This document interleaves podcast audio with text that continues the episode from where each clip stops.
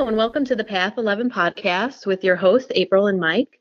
Today, we're speaking with Dr. Bernie Siegel, who is a well known proponent of integrative and holistic approaches to healing that heal not just the body, but also the mind and soul. A retired surgeon and a lover of animals, Bernie has been at the forefront of spiritual and medical ethic issues of our day and has been named one of the top 20 spiritually influential living people by Watkins Mind Body Spirit magazine. Bernie and his wife Bobbie live in a suburb of New Haven, Connecticut. They have five children, eight grandchildren, four cats, two dogs, and much love. We'd like to welcome him to our show.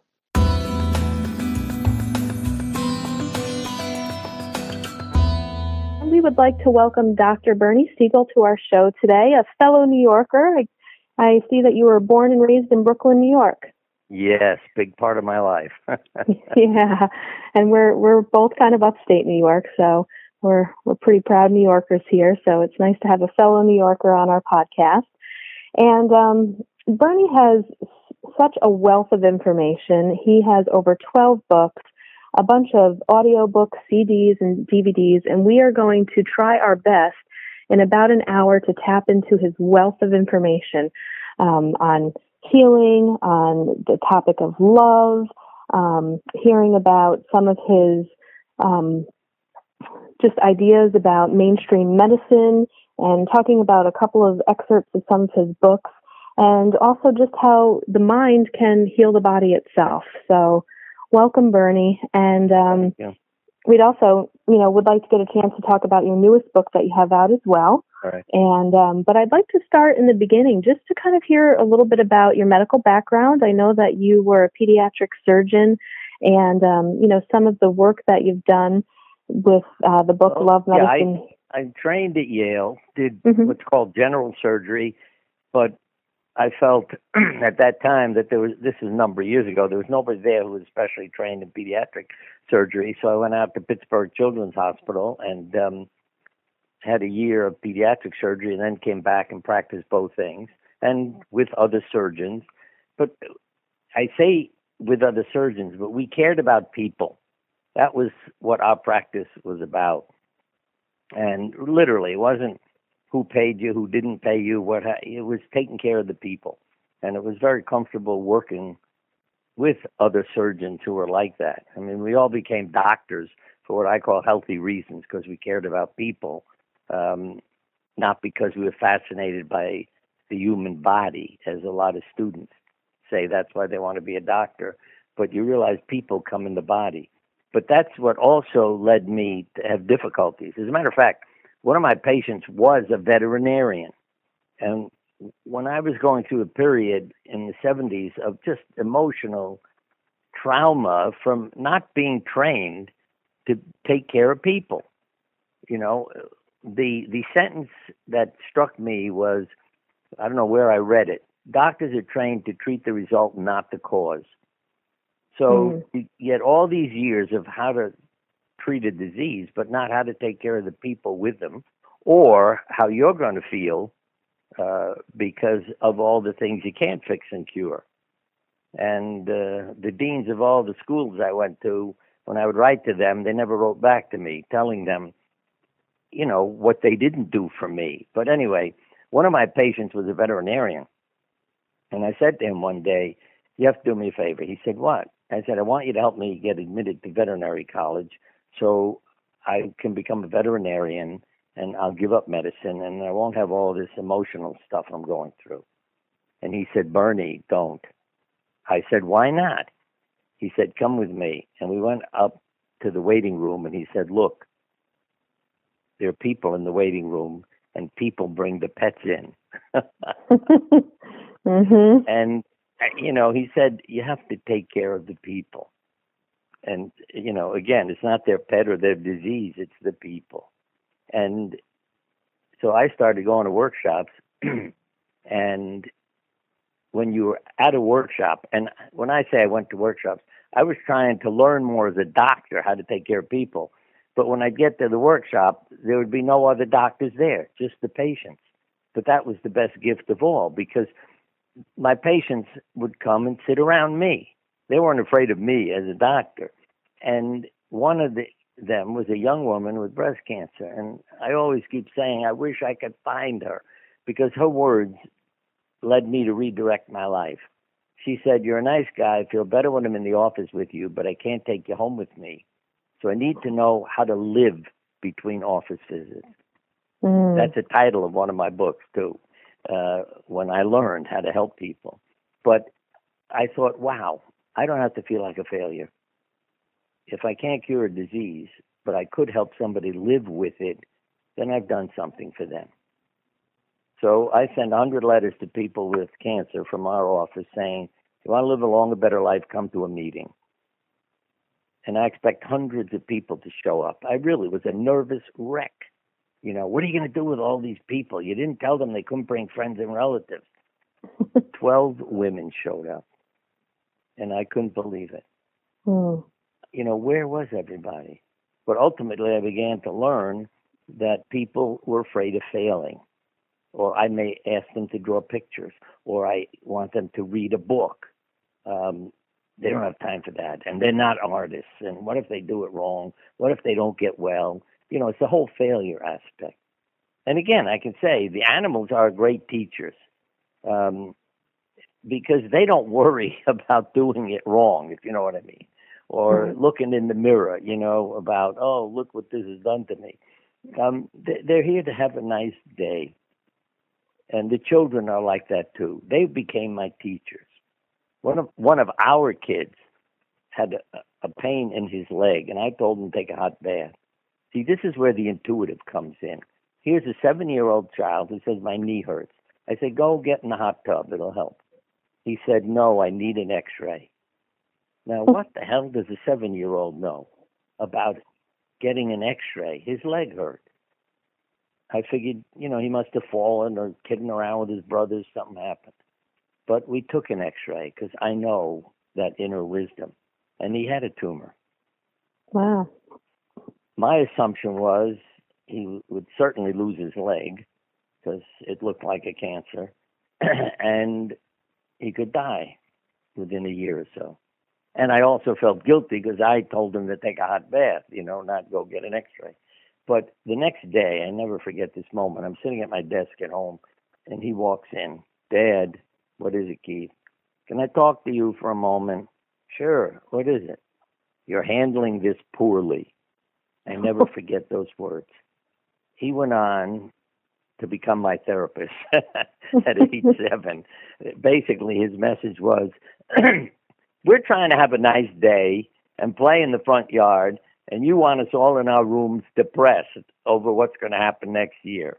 Because he had a twin sister and three older brothers. And, um, you know, and I looked at him and I thought, You're right. And and this is a story I, I just told recently. There's a friend of mine who wrote a book called Animals as Teachers and Healers her name keeps popping out of my head, but she learned she had cancer many, many years ago. And her boyfriend, who was living with her, just couldn't deal with it emotionally.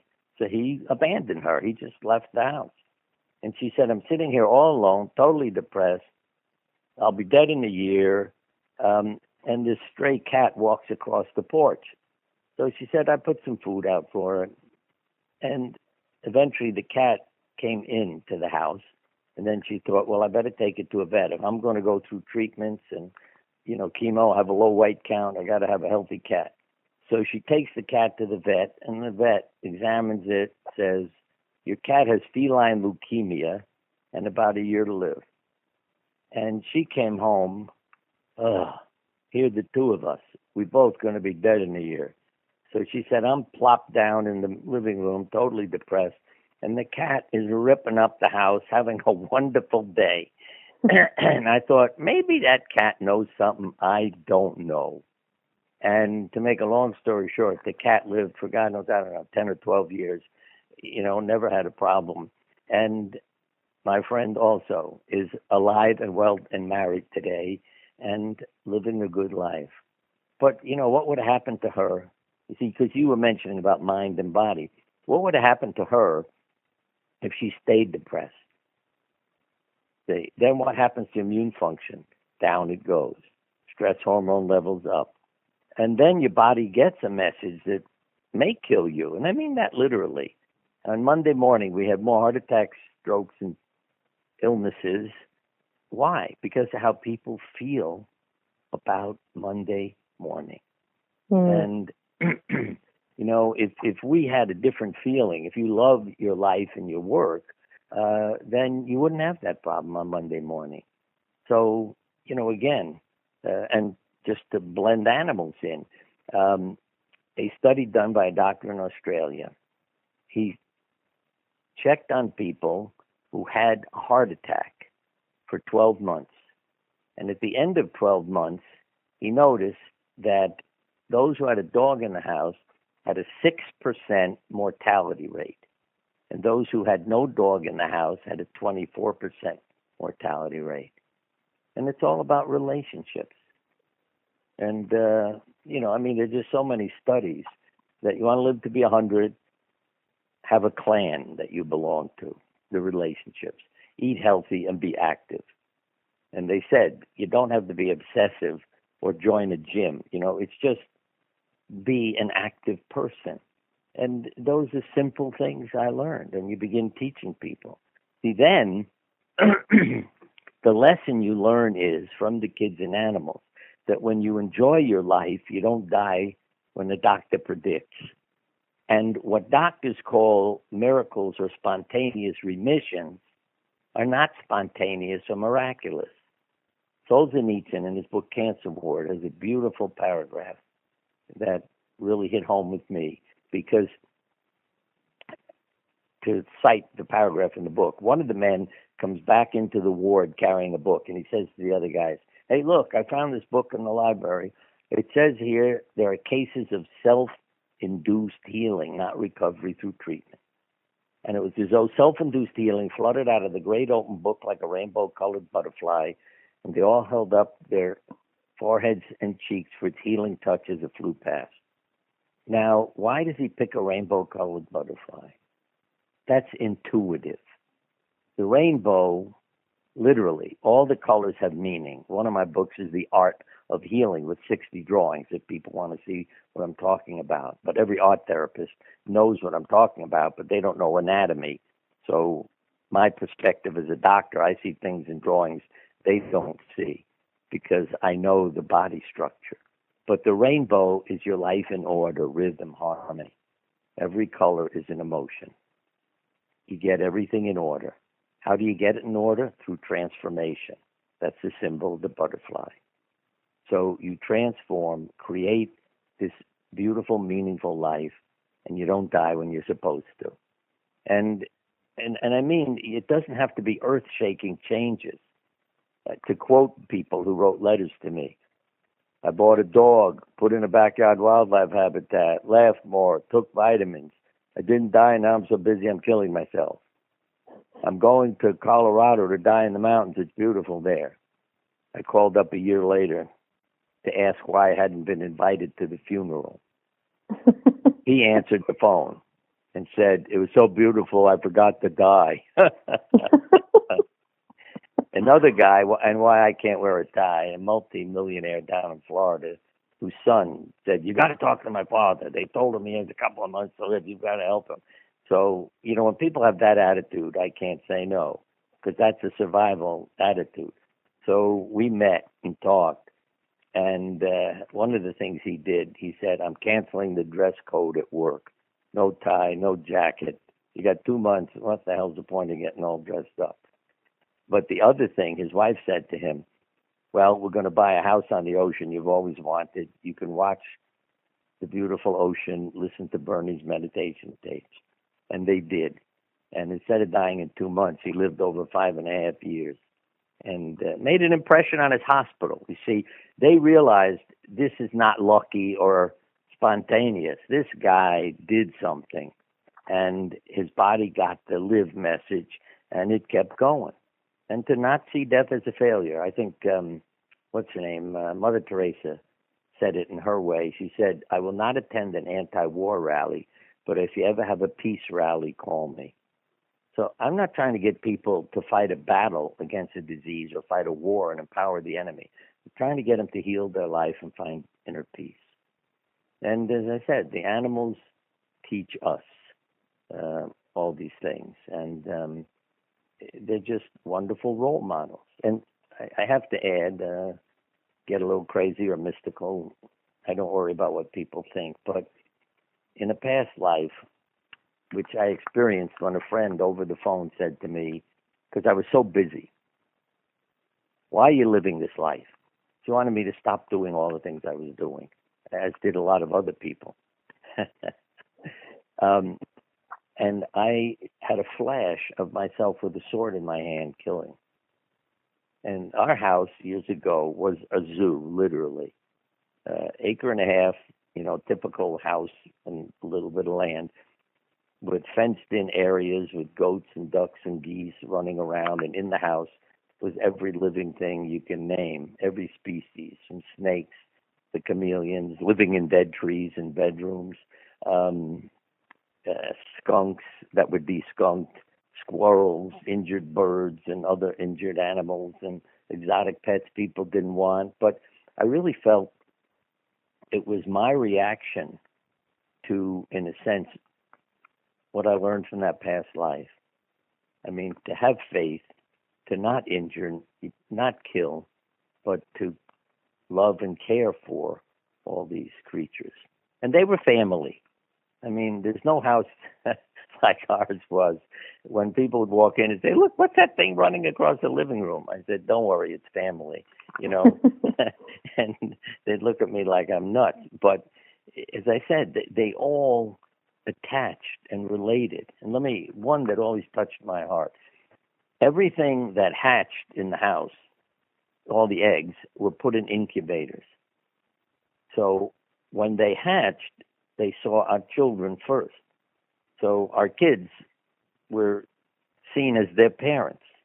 You know, that's mm. who they connected to immediately. And um, they would treat them as their parents. They would always want to be with them and follow them and listen to them. The ducks and geese, it got to be a joke because when our five kids would go to get on the school bus, they would try to get on the bus with them. They would walk down the driveway to the road And when the bus pulled up, they would try to jump up and in. I mean, the drivers, you know, enjoyed the experience too. They didn't get upset. But and then in the afternoon, because they weren't allowed on the bus, they would go down to the street to meet the bus. And the reason it touched me was when we got so many eggs hatched. I mean, we couldn't keep all these creatures. My folks lived on a lake, fortunately, so we would take the ducks and geese down there and release them.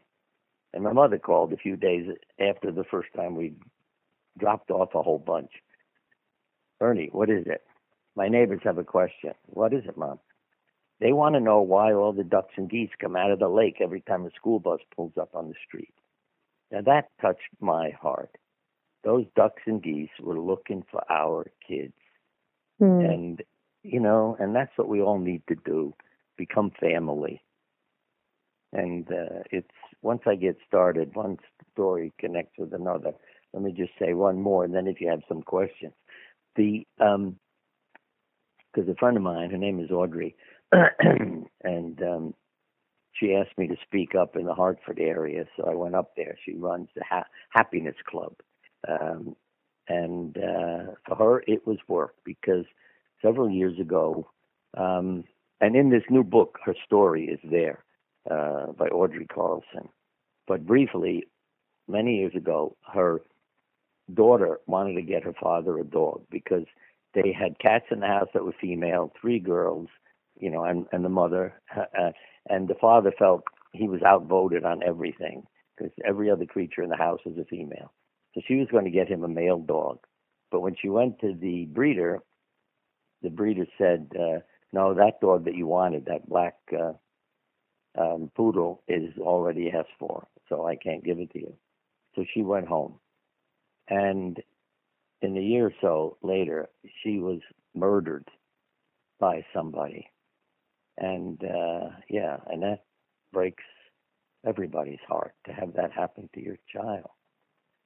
But when they recovered from it, they thought, you know, why don't we get a dog uh, to honor her and to help dad have a male in the house. So they went to the same breeder and said the room was just filled with dogs running around, crazy bunch of poodles. And the breeder blows a whistle, and they all stop, except one. Runs over and jumps into the father's lap and puts his paws on his shoulders. And Audrey said, my husband just burst into tears and started just crying and crying as this dog just stood there looking at him. And the breeder said, Oh my God, what is it? That's the dog your daughter picked out for your husband. Hmm. And the people couldn't keep it, so they returned it to me. Well, of course, they took the dog home and he became a big part of their healing. And that's, you know, what the animals keep teaching us. I always say if you don't know what to do, ask yourself WWLD, what would Lassie do? And then go ahead and do that.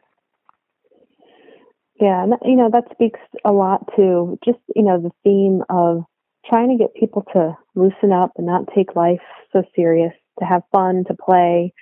Um, and you know, I know I, I, wanted to hear you talk a little bit more, and you were kind of giving the example of that one um, gentleman that was given the year to live, and he lived five years longer. But in talking about self healing and how the mind can fight illness. And, you know, I know in one of your books you discuss how people can think themselves well.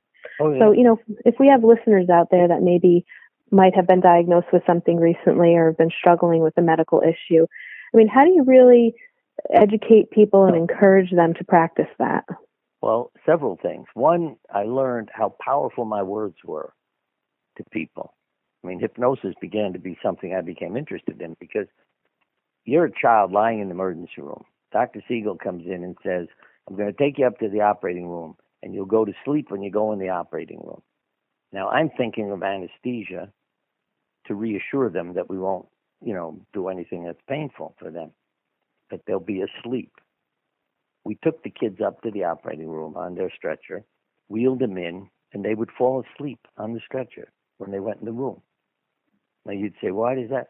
Because that's what I said in the emergency room. You go to sleep.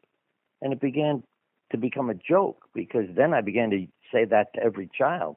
And the staff in the operating room would burst out laughing as kids fell asleep. and I always laugh because one boy who had appendicitis turned over and fell asleep. So when I picked him up, I turned him back when I put him on the operating table. And he started shouting at me, What are you doing? What are you doing? I said, I'm turning you over so we can go ahead with the surgery. He said, You told me I would sleep, and I sleep on my stomach. I mean, that's how literally the kids took it. Now, to get to a more significant, you might say, the, the body believes what the mind conceives. Now, due to medical errors, I heard these stories because the doctors needed help. They felt so terrible. Medical errors what do I mean? The treatment isn't put in the solution that is given to the patient. The radiation therapy machine is repaired. Nobody puts radioactive material back in when they were done repairing it. Now, what happens? You would think the doctors would immediately know because the patients would not would not be reacting, having any results. No. One of them came to me after a month and said, I feel awful. I said, What's the matter? They repaired the machine. I haven't treated anybody for a month because they didn't put the radioactive material back in. And when I did the routine inspection, I found out the mistake that they had made. I said, You don't know what you're telling me. He said, I'm telling you I feel awful. I said, Excuse me. Are you a dumbbell? No. If you aren't treating people, don't you think you would have realized it? but you had patients with side effects of treatment they thought they were getting. They had tumor shrinking because they thought they were getting treated. And I never forget his facial expression. Oh my God, you're right. Now, I couldn't get him to write an article about it because I think he probably was afraid he'd get sued.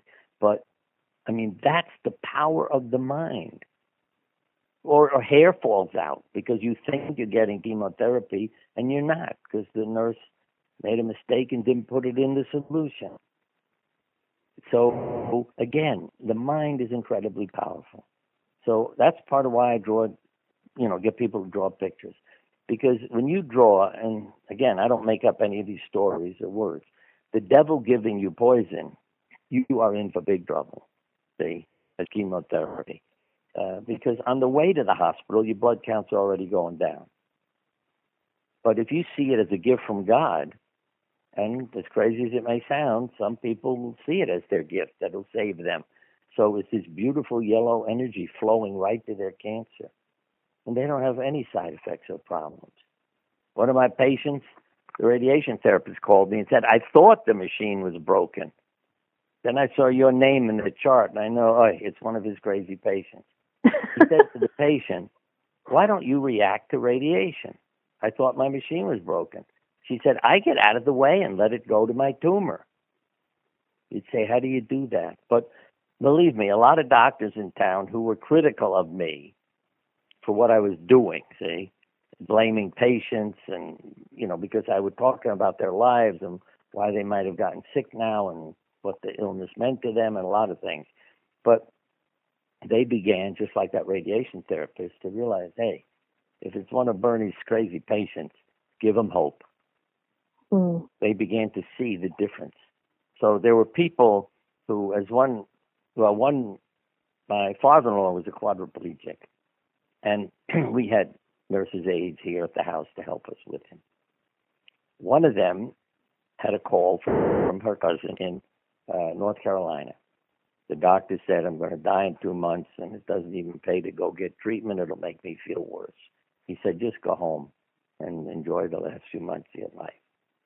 She said, come up here to Connecticut. Dr. Siegel makes people well all the time. She shows up, and that's what the aide tells me. I got my cut. I said, okay, I'll minute the hospital and find out what's going on.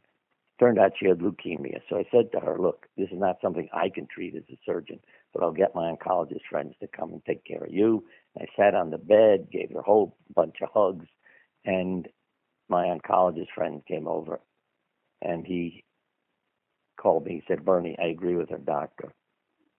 Um, I don't think she has much time, but I know about you and your crazy patient, so I'll give her hope. And he started treating her. And his letters to me were doing well, very well, incredibly well. She is in complete remission. That was within a couple of months. And mm. she went home with no sign of cancer.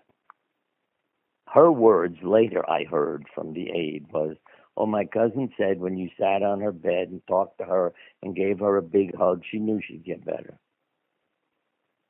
Now, again, if doctors were trained to talk to people, I have an article on my website Bernie Siegel, S I E G E L M D uh, dot com. If you go there, there's an article called Deceiving People into Health. And some of these stories, plus many more, you'll understand. Because I learned, even well, the reason I call it deceiving, in a sense, I was lying to people, but for their benefit, if you know what I mean. Mm-hmm. And a simple lie was um, to take an alcohol sponge and you say to somebody, these are new sponges.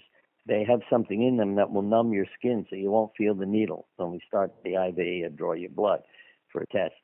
And I would rub them firmly with it and then put the needle in. Now, literally, a third of the people had no feeling of pain at all. Total anesthesia. Thank you. Why don't the other doctors do that? and the others would say, I felt it, or it still hurt a little, but it was a very different reaction. So I would assure people of things um, so they had confidence in a treatment, you know, whether you call it a placebo or anything else. Um, now, a lot of times I felt what detracted from it was I had to tell the family what I was doing. Um, and that would take away, you might say, some of the belief and energy. Because if the family knew I was doing some alternative treatment just to give the person hope, they might think, oh, well, that's not going to work. So they don't go home with that same positive attitude. But it, it the mind does an incredible amount uh, in terms of helping people to heal or not. You know, when you get tired of your body, yeah, you can turn the switch off and have a comfortable death surrounded by loved ones. If they don't see you as a failure, you've been a teacher for them um, and have helped them. And uh, and it can be many many ways that um, see men say things like, "I can't work anymore. What's the point of living?" And their wife and children are sitting in the room. And I asked them, "Excuse me, aren't these a reason?" Now the women will often say, "I can't die till they're all married and out of the house." But what happens when they're all married and out of the house? All the kids are gone. Then it's okay for mama to die. So I want people, again, to live their authentic life. These are the words from a woman who I met when she was wearing such an outrageous red dress that I was getting a headache because she was sitting in the front row in the audience. I mean, the glare and, and intensity of the color. I didn't know how her husband let her out of the house looking like that. But she handed me a letter at the end of my lecture in it, it said, My mother's words were eating away at me and maybe gave me cancer. She dressed me in dark clothes, told me I was a failure who embarrassed her. She said, When I developed cancer, you gave me the right to be the authentic person I was meant to be. And I did say to her, You didn't need me to give you the right. It was your right. But she went on to say, I went out and bought a red dress and red high heel shoes and many other things. And when I read that, it was like, okay, now I understand. And she's alive and well today, right?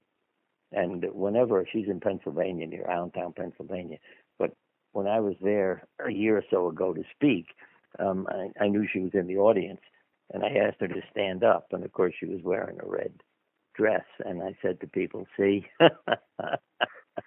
um, and it was just such a wonderful message to have her there and to show that she's living her life now and it isn't about what other people think.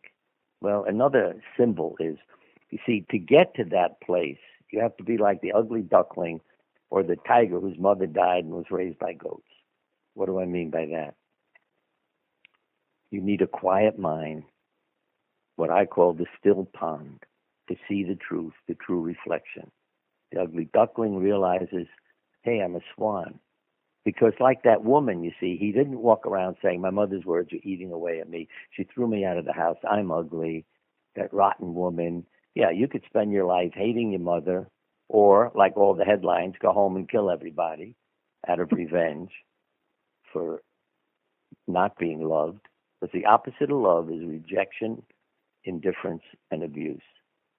And then you seek revenge. And that's really the story of our civilization. If you grow up with love, then you care about all living things. Let me give you a test question. It may be a diversion, but at least you'll know what you're like. You have to answer me. Okay. After the rain, you go out in the street and you see several worms lying on the pavement. What do you do? Um, I guess what I would do is pick the worms up and move them over to the grass. Good. you passed the test. because I've been picking them up for years, thinking it's part of your neurotic behavior, like all the animals, you know, you rescued. And then I came across, thank goodness, some of Schweitzer's writings because he talked about a reverence for life. And he said, if you're walking down the street, you see a worm, pick it up and return it to the earth. And if you see an insect in a puddle, give it a leaf to climb on. Hmm.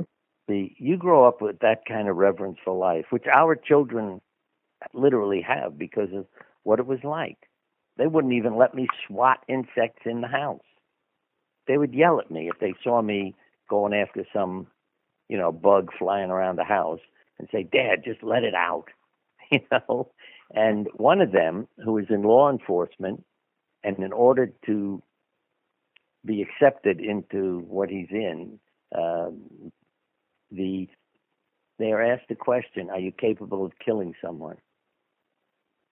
Now, at his graduation, I, I that really hit home for me that your mm-hmm. child is asked, "Can you kill someone?" and has to say yes if he's going to continue on. But obviously, the killing is not about, you know, the headline type killing. It's about saving lives. And he emailed me saying, and why I'm not worried with him having a gun, saying that he was in training and between classes he went out for a walk and saw a turtle on the street. And his sense of humor is it must have been a male who refused to ask directions. But he said, I picked it up, spent half an hour, found a pond, and released it. That touched my heart, you see, because here is someone who is in law enforcement, has a gun, and spends a half hour saving a turtle's life. I don't have to worry about him hurting anyone. And that's how we all have to grow up with a reverence for life. Um, and then there are many ways of dealing with the issues and the problems. I always say we need to be a love warrior. Use love as your weapon. And then people mm. don't know what to do with you. And in a sense, you know, the animals teach us that. Well, let me, you know, the story pops into my head because we rescued a rabbit. Um, it, was running around out in the woods near our house, and I wrote a little book about it called Smudge Bunny because it was a black and white rabbit, so it was Smudge and Snowflake. You capture them in a have a heart trap, brought them in, and they became what's called house rabbits. And literally, they're like cats. They live in the house. They're smart as hell. You know, uh, use litter, eat the food out of their dish, and are very. The only thing is you have to cover the wires so they don't chew on anything and uh, you know get electrocuted.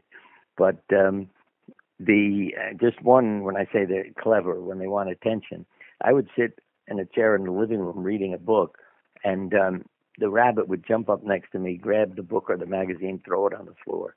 And I knew the rabbit was saying, Hey, I want you to rub my stomach, never mind the damn book. I mean, I just loved that kind of behavior, how assertive this little rabbit could be. But 10 days after we got it, I left the house and forgot to shut the pet door. But because I had been warned that the, the pets all have to know each other, they can hurt each other. But I thought that it probably was okay, so I didn't go back and shut the pet door because the rabbit was outside and our dog Furphy was inside. But when I came home, I could see that Furphy bit the rabbit. He was wounded. You know, he probably grabbed him and shook him like a stuffed toy, and uh, I broke my heart. But when I was taking care of the rabbit's wounds, plus with the veterinarian's help, I don't mean I did it all. Um, if I were hurting the rabbit, I knew I was when I was hurting her because she would turn her head, lick my hand. That touched my heart. She could have turned her head and bitten my finger, but she licks my hand. Boy, does that touch me. And then a couple of weeks later, when I went out to bring Smudge into the house, because when it got dark, I was worried about her being outside. And um, and I may add again the the intuitive communication. Um, she would run around the yard like crazy when I was trying to bring her in. And I finally one day in my head quietly said to her, Why don't you let me bring you in? And she said, When I say she said, I hear this in my head. You don't treat the cats that way. I said, What are you talking about? You let the cats stay out in the evening.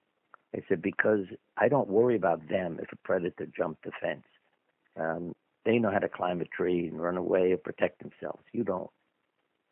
And from then, she would let me pick her up in the afternoon. But this mm-hmm. one afternoon, I went out and I couldn't find her. I'm calling her name, no sign of her.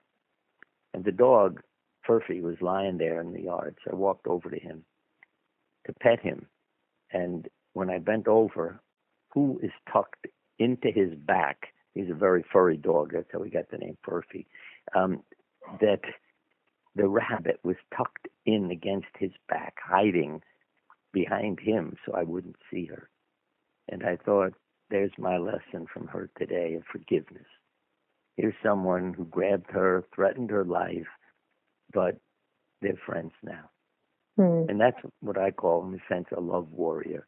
You know, she's not biting him, running away from him. Um, he's her friend now. And th- those are the lessons you learn. And I may add, if people want their heart broken, go on the internet and look up a poem called Rags by Edmund Vincent Cook. I'll tell you how it ends, but read the whole thing. Um, and the dog I have now, I named after that poem, Rags. Um, but in it, a soldier, his life is saved by a dog named Rags. And when he's discharged, he wants to bring the dog home, but he can't find him. So he presumes he was sent ahead. He gets back to medical school. That's why this touched my heart. And he goes into a class where they have an animal cut open for everybody to study and look at. And he walks over and he realizes it's rags. And the dog licks his hand and dies. And the poem ends with basically, well, if there's no place in heaven for a creature like that, I'll take my place in hell. But when I read that, yeah, I was in tears because it is so true that they don't resent, they don't hate, they forgive and love. And uh, the animals are our teachers, really. Um, and I'd say over and over again, they're wonderful role models. Um, and just enjoy the day and accept you. And uh, they're so intuitive, knowing um, what you're thinking and everything else. Yeah, I had um, one of the cats that we had named Hope. Um, I was having a pain in my leg, some kind of muscle injury, and when we first got her, she had jumped into bed and slept with us, and then she went and found other places that she liked. But my leg was hurting. I noticed she was back in bed again, sleeping right on the area that was bothering me and it's amazing. And then when you feel better, she's back in her little special place, taking care of herself. And uh, one cat we had was named Miracle. It was named after a cat appeared in a dream to a woman with cancer. Said, "My name is Miracle. This is how you treat your cancer." And the lady wrote it all down, and her doctor agreed to do it. And of course, she got well. So we had a cat named Miracle for 20 years. And she had uh, hypothyroidism and had a reaction to medication we gave her. So she died not because she was sick, so to speak, but because of the crazy reaction to some medication. But uh, any cat lives 20 years is special. And I yeah. used to take Miracle, I mean, something humorous for a moment. I used to take Miracle everywhere because she was brought here as a kitten after I heard about that lady's dream when our son walked in the door saying he rescued her from a garage. I said, Well, her name is Miracle. And I just took her everywhere. She got to know people, took her to nursing homes, and just even I went to a car wash, she went with me. Uh, she'd sit on my shoulder if I went places, went shopping. She'd just sit there. People couldn't believe it. But they had a dog show in town, and um, I took Miracle and Furphy to the dog show because Miracle always acted like a dog. I mean, she'd walk with you, you could call her, give her commands, and she listened to everything I said better than a dog. Um, and when I walked in, people said, Excuse me, this is a dog show. I said, She thinks she's a dog, and I'm not going to hurt her feelings. so they didn't know what to do with me, you know. So I walked in with her. And all the dogs came running over. You know, it's like, what the hell's the cat doing here? And they came running over, and she just sat there, no fear at all. You know, 200 pound Newfoundland is sniffing her, and she's just looking up at it. And so she got so much attention uh, that the next year they put the sign up about the dog show, and it said "dog show for dogs only." And I knew they were telling Siegel not to show up with that cat. With again. the cat. yeah. Yeah. Now, um, some of the stories that you're telling are they in your new book that's coming out, Love Animals oh, yeah. and Miracles? Yeah, because what I do with I collect a lot of stories. What I learn is what changes people are stories. Mm-hmm. Because if you start talking as I used to, like a doctor, you know, scientifically in this study, then people argue with you that wasn't a well controlled study. You know, and, and so you end up arguing about the study And instead, I would tell stories, and they, nobody felt threatened by a story. It's an anecdote, it's a story, but it opened their minds to have other stories come in. And, you know, and then they would start talking to me and we would dialogue and open people's minds. And that's the key. I always say to people, don't let your beliefs limit you. Live by your experience. So these people send in stories in many of our books, from a book of miracles to animal, you know, love animals and miracles. There are many books where people have sent in stories, and then I comment about the story. There's one called Faith, Hope, and Healing. Again, where the patients can be your role models. So after somebody tells their story, I can say, here's what they're teaching us. And um, then people not only have the story, but learn from it. So it becomes their what I call life coach. That the coaches can be critical of you, but you know that's them, they're trying to improve you. And I may add, if anybody goes to a doctor, ask the doctor, are you criticized by patients, family, and nurses? And guess what the best ones say? Yes. You'd say, why are they the best ones? Because the criticism is about doing it better. And they're willing to listen and improve. As one nurse said to me, you know, when when I asked her, "What am I, the worst doctor? Why all the nurses telling me what I'm doing wrong?" And she said, "Because we know you care, so we tell you if there's a better way of doing something." She said there are a lot of doctors who always make excuses, and we don't bother to talk to them because they, they're not willing to change or learn. So keep learning and look for life coaches. Now, what I mean by that is it's not the nurse doesn't come up to me and say, You're the worst doctor in the hospital. That doesn't improve me. See? But as one patient said to me, What's wrong? I said, What do you mean? Your face is all wrinkled up and I said, I'm thinking about how to help you. She said, Think in the hallway and smile when you come in here. Boom. See that that taught me something. That I can come in and scare patients because I'm thinking, but the expression on my face is scary to them. But I need to do my thinking and then come in having worked it out with a smile, saying, I know how to help you. And uh, those are the things I learned. Awesome. And, um, you know, just in speaking about animals too, and, um, you know, I'm sure you're familiar with uh, therapy dogs. I had the oh, opportunity, yeah. you know, to work with some veterans that had some therapy dogs that they were able to like actually apply for to get to help to treat with their anxiety and their post traumatic stress. And, you know, nowadays it's not uncommon to see therapy dogs on airplanes and, you know, right. and that I always find to be pretty miraculous, just the, the training well, that some of those animals go through to be in tune. Yeah, let me make it scientific too. I mean, mm. yeah, I'm, I'm always amazed at the therapy dogs and uh, guide dogs when you know you go out to eat in a restaurant and they sit under the table um, and don't put their head up and ask you for dinner, you know uh, that they can restrain themselves. Um, but again, the science when you pet a furry creature, your oxytocin and serotonin levels rise. Those are the bonding hormones that rise after a woman gives birth and helps her to bond with the new baby. And th- see, those are the things. Once people begin to look into it scientifically and not say this is all crazy, what difference does it make if you have a dog?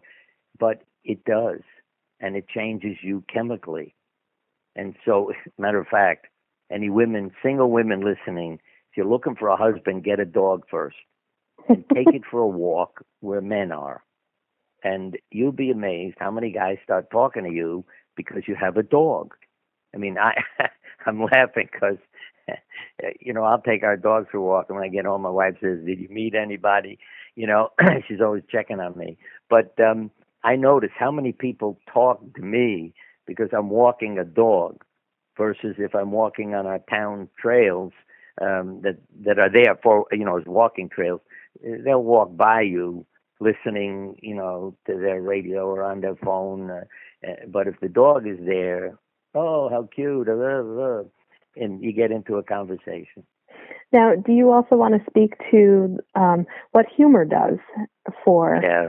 healing? It laughter. Well, one of the things that impressed me was you can't be afraid when you're laughing, and I mean that literally. It's something I learned. Um, it just breaks through everything, and so again, especially with the kids, uh, as a surgeon, I would do childish things, silly things, and the kids would laugh. Even playing you know, childlike music in the operating room. But again, you know, when you talk about playing music, imagine lying on the operating table and you hear Frank Sinatra singing, All of Me, why not take all of me? And the patient said, Is everything all right down there?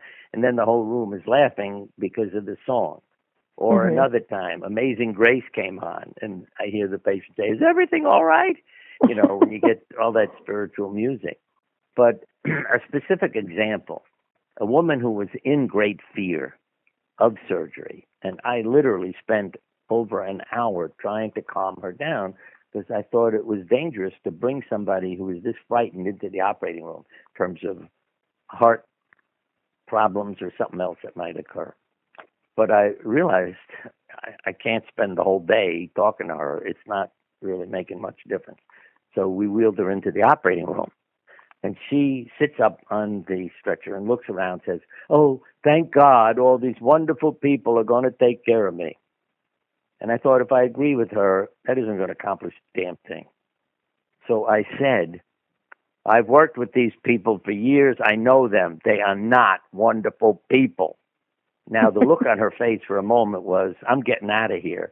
But then, you know, she realizes, oh, Siegel, he's kidding. And she bursts out laughing. And of course, the staff in the operating room knows I'm not normal. So they were all laughing, and we became family. And I realized that's what humor did. And I call it childlike humor. It is not rude, it's not putting anybody down, it's just fun. Mm-hmm. And then they burst out laughing. I mean, what, let me give you another example. I don't know if it's in this book, but uh, we have five kids. They're in the kitchen raising hell. And I came in and I said, Look, you may choose peace or you may choose conflict. And our daughter, who has a hearing impairment, said, I'll have pizza. and they all started laughing and their arguing is over. They, and those are stories they never forget. You know, the animal side, one girl, four boys we have. And uh, one of the boys was into reptiles and snakes. And it was like the snakes knew that Carolyn couldn't deal with snakes. And if they got loose, they always went to her room. Oh, and in those days, she had a typewriter with a cover over it. And they seemed to love to go into that, you know, dark, hidden space. So she would go into type and you'd hear a scream, we'd know where the snake was. But what the boys did was buy a rubber snake just to drive her nuts. So every morning they'd put it by her, you know, bedroom door and she'd come out, oh, and then you know after a while she realized, oh, it's my brother's teasing me. Except one day, this python named Monty Python um, was missing. We couldn't find him, and then we heard Carolyn scream, and we knew where Monty was. But what happened was she came out of her room and saw him lying there, and she thought, oh, another rubber snake by my brother. So she picked it up, and then she realized it's not a rubber snake; it's a real snake. And uh, then we heard her shriek and uh, knew where the snake was. And uh, you know, all those things help the house lighten up and uh, and just you know be together. You know, one of the birds that Carolyn rescued was a with an injured wing. It lived in the house with us, and um, then when it learned to fly again, we put it outside. And like those ducks and geese, it didn't leave. It stayed in a tree in our front yard, and it knows time too. Animals know time. There's no question about that. It would come down every morning, you know, when we got up to get ready for school and work, and wait for its meal. And then after it got fed, it would go sit in the tree again. And it hung around for about a week, and then it left and broke Carolyn's heart. But I said, hey, you know, it wants to find friends and it can't live with us forever out in the front yard. But again, it's it's that attachment. You let it go, it didn't zip away. And one more mystical, if you have time for it. on my website, there's a story called "You Can't Sleep with a Butterfly." We, my wife and I, went to the Hawaiian island of Kauai a couple of years after a patient of mine died there, getting her relationship straightened out with a mother who, and she did and died peacefully there. We get there two years later to do an outdoor workshop. We go into a store and there's a butterfly flying around in the store. And we're always rescuing everything. So my wife puts her hand up and the butterfly lands in her hand. And then we walk outside with it to release it. But the butterfly doesn't leave. It sits in her hand. If my wife shakes her hand, it went up on her shoulder. And I figured, what the hell? It, it's not going to leave, so let's get in the car and go back to the hotel. We drive back to the hotel. It's out with us, and it goes up to the room with us. It wouldn't leave. And so we spent the evening with it. And then I said to my wife, You can't sleep with a butterfly. So you got to get rid of it. She went out on the porch, brushed it off her shoulder, and came in and said, I brushed it off. I said, Look at your other shoulder. It came back in on the other shoulder. And then I really felt it was my patient's spirit. And mm-hmm. I started talking to it. I said, We're doing a workshop tomorrow, and I'd like to use you as a symbol of transformation. I'll put you in a bag, release you when I lecture. And no problem. The next morning, I opened this little bag in the kitchen area of our, you know, uh, hotel rooms, and it, it hops in, stays there. We get to the site of the workshop. I told people about a butterfly, and then I opened the bag to demonstrate, you know, let it fly out and touch their hearts. And it flew around from nine in the morning till five o'clock in the afternoon. It wow. never left. When we were done, then it flew up and away. And I'll tell you, it, there's no way of explaining that. Uh, and I have many other stories I can tell you about animals like that. Um, it had to be a spirit, you know. Or when you're driving down the parkway and your son has died, but you hear his voice say, "Mom, slow down," and he used to have a lot of pigeons, and a pigeon line lands in the lane that you're driving, and you hear your son's voice again, and you slow down, and what do you find when you head around the curve? A sheet of ice and a pileup of cars that you have avoided because you heard your son's voice. I've had birds fly in the window of our cancer support group when a woman was talking about her daughter who also was murdered, how it interrupted an outdoor wedding of one of her sisters, you know, a bird. And as I say, mm-hmm. and then a bird flies in while she's talking about her daughter, and everybody's feeling was, your daughter's here. So consciousness is not local. We talk about that in the book too, because an animal intuitive, Amelia Kinkade, um, I met her in California at an Unkill conference at ASPCA. met her in the elevator, and I just said, "Hi, why are you at the meeting?" She said, "I'm an animal intuitive," and I thought, "Lady, you see that my belief, lady, you're nuts. You talk to animals. Come on." But what has Amelia done to prove it to me? While in California and in Africa, she has told me where to find lost pets in Connecticut. And I never forget the first email. Your cat is alive. I can see through its eyes, the moon. And then she described the house, and I picked it up the next morning. And the other one was in the basement.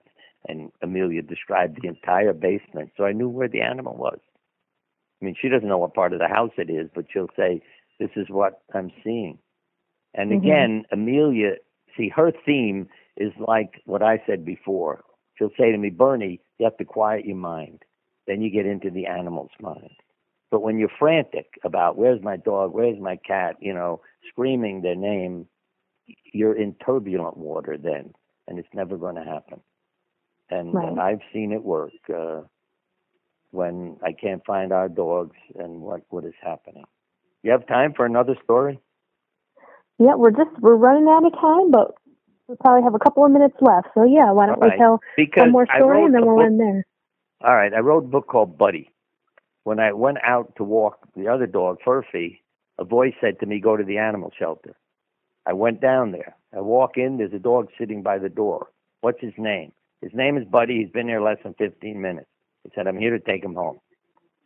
On the way home, I stopped for gas. He jumped out of the car and ran away, and we had a hell of a time getting him back in. At home, I said to him in my mind, Why did you do that? He said, I belong to a couple. The husband's an alcoholic. When the wife would say, Take the dog for a walk, he'd lock me in the car while he went to drink at a local bar. I never want to be in a car, and then he would abuse me on the way home. Hmm. And I knew the truth of that because when I'd pick up a broom or a stick when we're taking a walk, he would cringe as if I was going to beat him with it. And I promised him after he told me the story, I would never do that to you. Two weeks later, I accidentally hit the button on my car keys and opened the car as I walked away from it. When I came back, the same dog, Buddy, was sitting in an open car. That's what impressed me. When he knew, mm-hmm. I love you, I would take care of you, I will never injure, you know, or hurt you. Because when you'd say to him, come here, he would back up mm-hmm. because of the treatment he had been exposed to. But he became, you know, one of our children too.